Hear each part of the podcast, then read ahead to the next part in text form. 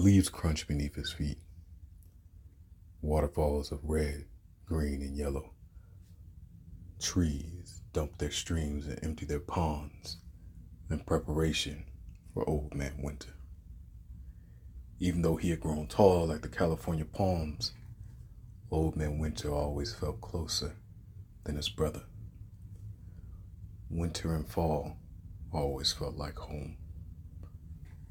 Home being back east, where every season had its reason for being.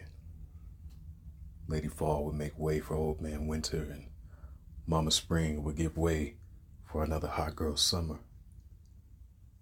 Though he missed winter the most.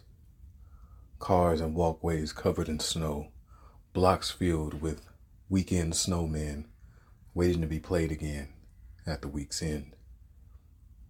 He woke on a red eye, two seats from the first class, pulled the shade up and watched as memories from his past danced the waltz, salsa, and samba to the rhythm of their descent. A smile began to rise on the inside, that type of smile that only comes from being back home. It started in his spine and ran down the Thames on his soles. He finally gave in, and a snow globe's worth of tears fell from his eyes because memories never age. Even had been 10 years since he'd seen the east side.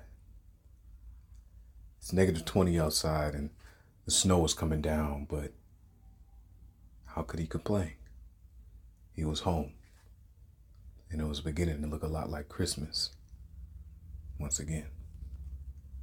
Seductions and revolution.